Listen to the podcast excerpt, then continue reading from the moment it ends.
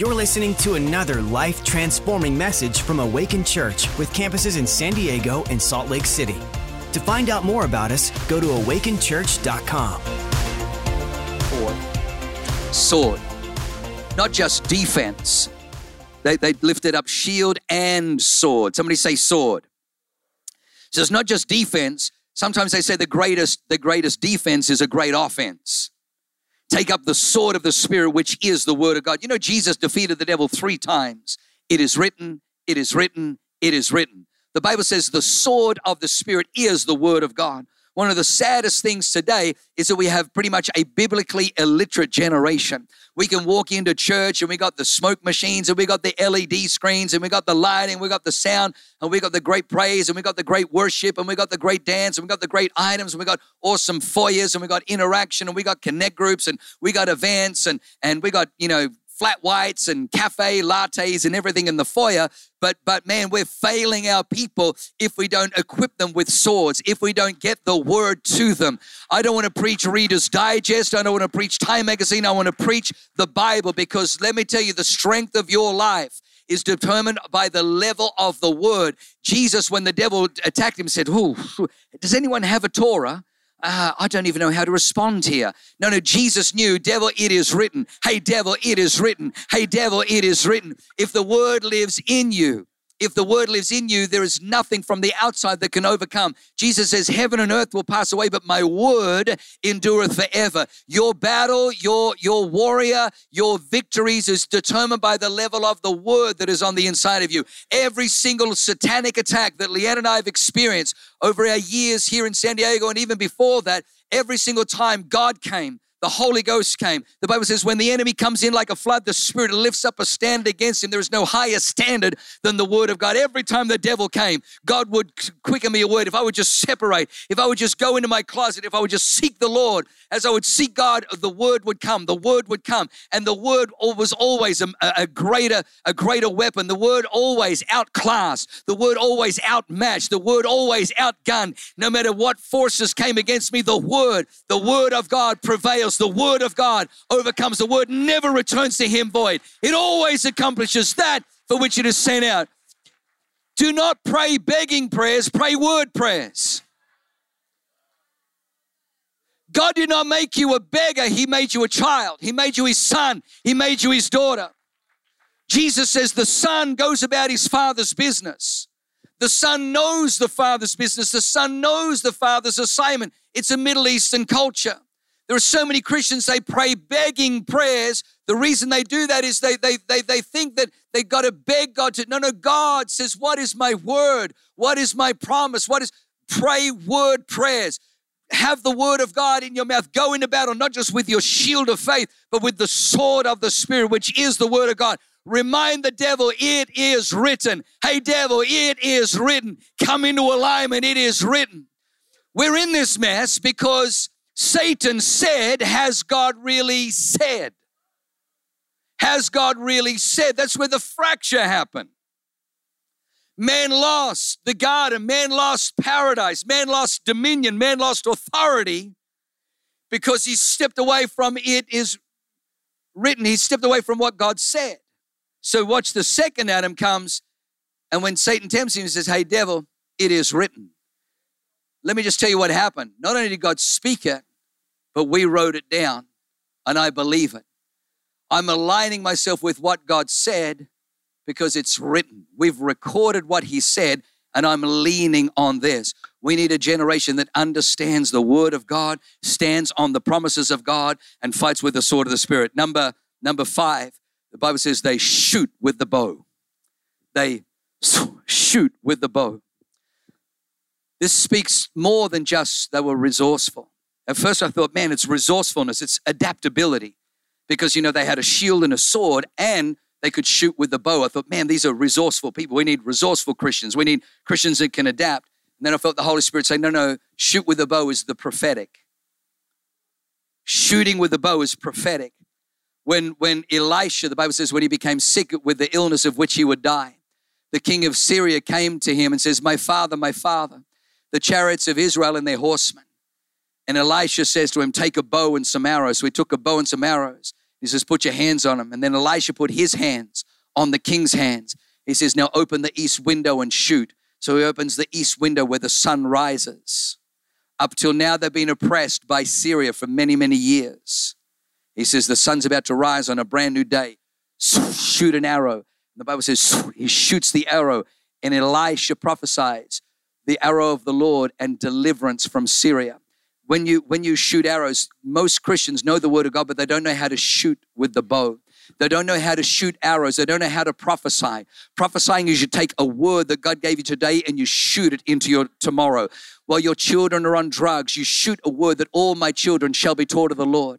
You, you, you shoot that, that greater is he that is in me than he that is in the world. You begin to shoot into your future. All my children shall, shall grow up in the house of God. They shall be sculpted in palace style. My, my daughter shall be fashioned like a beautiful vine in the palace. She will be a princess of the Most High. You begin to shoot the word of God. Greater is He that is in me. You begin to shoot the word of God into your future. You begin to shoot the word of God. San Diego, a city of Christ. You begin to shoot the word of God. Every place the sole of my foot shall tread, God has given me. You begin to shoot the word of God. Buildings come to us. Buildings and territories come to us. Every building that we buy, God will fill. Every building that we buy, God will fill. You begin to shoot the word of God into your future.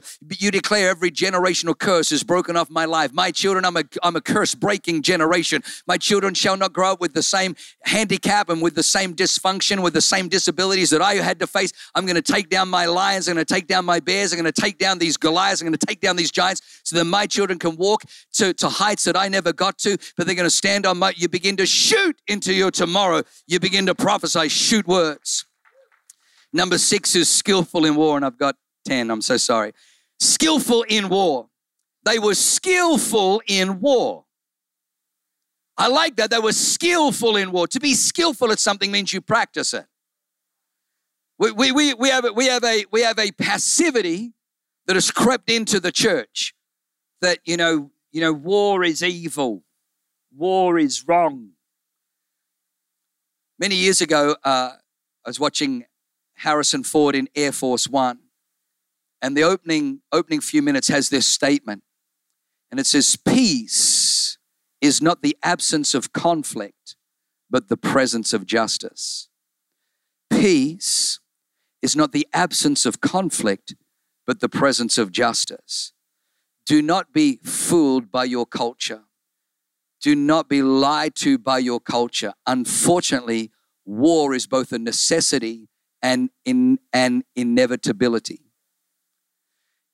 I don't believe that God's into war. Well, then you probably need to reread your Bible. Because Exodus 15, verse 3 says, The Lord our God is a man of war. The Lord is a man of war. Your God is a warrior God. He crushed the devil's head. He overthrew the principalities and powers. He defeated the darkness and he rose again from hell and death with the keys of hell and death in his right hand. He calls us to go to war. Every time you pray, Shebre de Rege you are in a, Jesus says, I will build my church and the gates of hell will not prevail against it. The church is established. The church is positioned in a climate, in an atmosphere of war. And the devil has put a lie in there that somehow you don't need to be a warrior. Oh, no, no, you just, you just pray for peace. And, and peace is the absence of conflict. No, it's not. It's the presence of justice. If you want peace, then you got to bind the devil. The way that you deal with the schoolyard bully is you have to confront the bully. You have to take out the bully. You have to take down the bully. Then there's going to be peace in the playground. It's the same as playground earth. We have to take down the bullies. We have to take down the demonic principalities and powers. They were skillful in war. They were skillful in war. Somebody say amen. We need prayer warriors that know how to pray. That's why we're doing 40 days. 40 days. Every Wednesday night, we're going to be gathering in our locations and we're going to be going stand toe to toe. We're going to be binding devils. We're going to casting down strongholds. We're going to be throwing down principalities and powers. We're going to establish righteousness. We're going to shoot arrows. I'm telling you, the devil, the devil has opened a can that he doesn't want to face because we're going to go, we're going to pray, we're going to see our city change, and we're going to see our nation change. Somebody say amen. It says they were skillful in war. Number seven, who went to war. I love that they weren't just talking about it. How many, how many Christians talk about spiritual warfare but never actually do spiritual warfare? How many Christians talk about stuff, but they don't uh, actually do it? We're not just going to talk about the power of prayer. We're not just going to talk about the power of the Word of God. We're actually going to do it. Number eight, the Bible says that God helped them. He heeded their prayer because they put their trust in Him. Eight is faith. Faith is spelled T R U S T. Faith is spelled T R U S T. God heeded their prayers because they trusted in Him. They didn't fight for God, but with God. They were helped because they trusted. We want to be, we want to be a church that is led by the Holy Ghost. We want to be a church that partners with the Holy Ghost. When God moves, we move. We, we, we don't want to step ahead of God. We're not trying to fight a battle in our city for God. We're fighting with God. The Holy Spirit is your helper. He comes and He gives you words. Number nine is spoil. Number nine is spoil. It says they took away their livestock, 50,000 of their camels, 250,000 of their sheep, you will find that every victory has spoil. All the way through the Bible, whenever you see a battle where Israel wins, where Judah wins, there's always spoil. There's great spoil. The reason that that is, is because God wants you to know the temptation you're facing, the, the things that have gripped you and the things that have held you bound for so long, that there is a, they, there is a reward in overcoming. The devil wants you to stay a prisoner and ensnared to your addictions, to your lust, to your appetites, to, to the demonic spirits that, that have, have held you bound, maybe even generationally. But the Bible says all the way through the book of Revelation, seven letters, seven churches, to him who overcomes, I will give. To him who overcomes, I will write a new name. To him who overcomes, I will give. To him who overcomes, to him who overcomes, to him who overcomes, my reward. God is a rewarder. God, what you overcome, what you overcome, there is always spoil. What you overcome, you have authority over. I remember watching the, the movie Lord of the Rings, and there's a scene where Gandalf the Grey fights the Balrog, this demon. And it looks like, You shall not pass.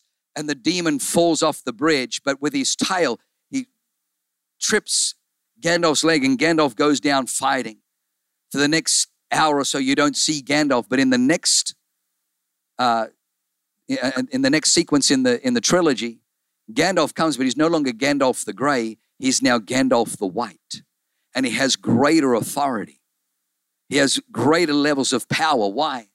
Because uh, Tolkien understood that whatever you overcome, whatever you overcome, there is spoil. The devil wants you bound, but we're here to overcome. Whatever you overcome, you walk in the spoil. I, I had to overcome my father lived in rage. He lived in hatred of his father. He lived in, in violence. He lived in bitterness. He lived in rejection. He lived in lust. He lived in, he was bound by all of these things. All of those same things passed to me. I had to battle, but I found that by overcoming those things, there is spoil the spoil of a, a, great marriage, the spoil of authority, the spoil of influence, the spoil of leadership, the spoils of peace. There is spoil for everything that you're facing right now. Don't be overwhelmed. God has positioned you. Yes, it may be a Goliath, assigned to take you out in the valley. But as you overcome, as you defeat that thing, understand that you get authority over it and you get spoil that comes along, along with it. God is a God who, just like me, loves to spoil his children, and God is going to spoil you. Number 10, number 10, engaging God makes it God's battle. Makes it God's battle. The Bible says uh, that God fought with them because the war was God's war because the war was God's. When we engage God, when we engage God, God comes into our battles. We want to teach people, we want to teach our church how to engage God in prayer. Abraham Lincoln, right at the, the, the precipice of the Civil War, was asked, Whose side do you think God is on? Is he on the, our side or is he on their side? And Abraham Lincoln turned and he says, My boy, I'm not so much wondering whether God is on our side or whether God is on their side. I'm wondering, are we on God's side? For He is always right. I'm wondering, are we on God's side? For He is always right. When we engage God, let me just tell you this how do you know if you're on God's side? It's very simple the Word of God. God never says something does not reflect His will. What God wills, He words, and what God words, He wills. Let's line up with the Word of God. And then the sad, the saddest verse is verse 25 they were unfaithful to God and it was their demise. I honestly believe that America today is on, on the cusp. We've taught a generation there is no God. We've removed prayer, we've removed Bible reading from schools. We've said, hey, if it feels good, do it. Just give in to your lust, give in to your appetites. We have a generation that has moved away from God. But we need to we need to understand that it's the job of the pulpit. It's the job of the church. It's the assignment it's the mission of the church to bring people back to God. He is a good God. He is a holy God. He is a righteous God. He is a loving God. And His laws and His ways will never harm you. Every single time I've forsaken a sin and embraced His laws, His truths in my life, it has always brought liberation. It has always brought freedom. It has always brought peace. It has always brought blessing. The Bible says, when a man's ways please the Lord, He makes even His enemies to be at peace with Him. There's something fantastic. We need to bring a nation back to God. I remember many years ago driving the first time, it was the first time God ever spoke to me. I was a brand new Christian. And I can still see it today. I'm driving over the, the railway lines at Oak Flats.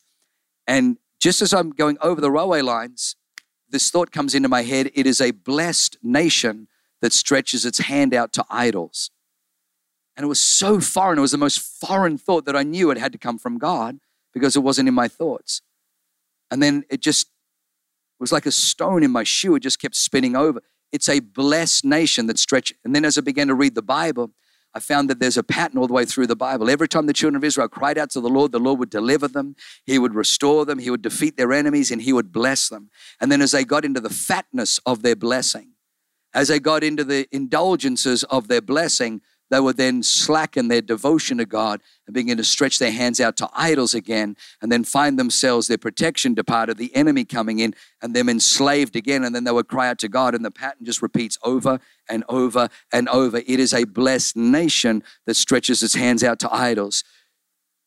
It is our time. It is our season. The sun has ri- risen on this generation. What will we do? Well, we understand it's a blessed nation. and America is most blessed of all nations, but it's a blessed nation that stretches its hands out to idols. We need to proclaim God. We need to turn a generation and a nation back to God. We are one nation under God, indivisible, with liberty and justice for all. We need to return America to its greatness, to its glory, and its glory is in God. We even printed it on our on our on our money.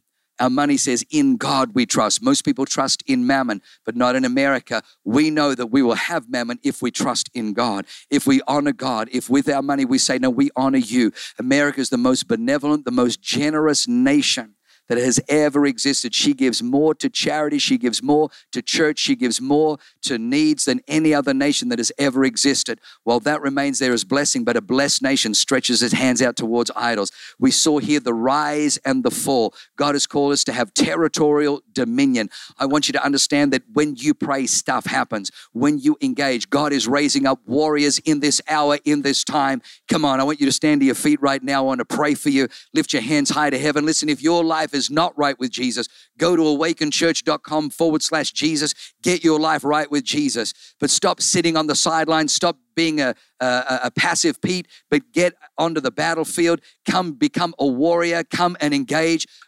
If you don't have a prayer language, receive it now. Just begin to receive it right now. As you can receive the power of the Holy Ghost. You can have that right now. Begin to speak in languages. When you pray in tongues, the Holy Ghost prays through you. He binds princes, He takes down principalities and powers with fetters and with chains. But I don't understand what I'm saying exactly because you're praying in faith. Whenever I pray in faith, more stuff happens when I don't know what I'm praying for than when I do know or when I think I know what I'm praying for. Father, we thank you right now. You're raising up warriors, you're raising up men and women. Lift your hands high to heaven. I want to break a lie from the devil.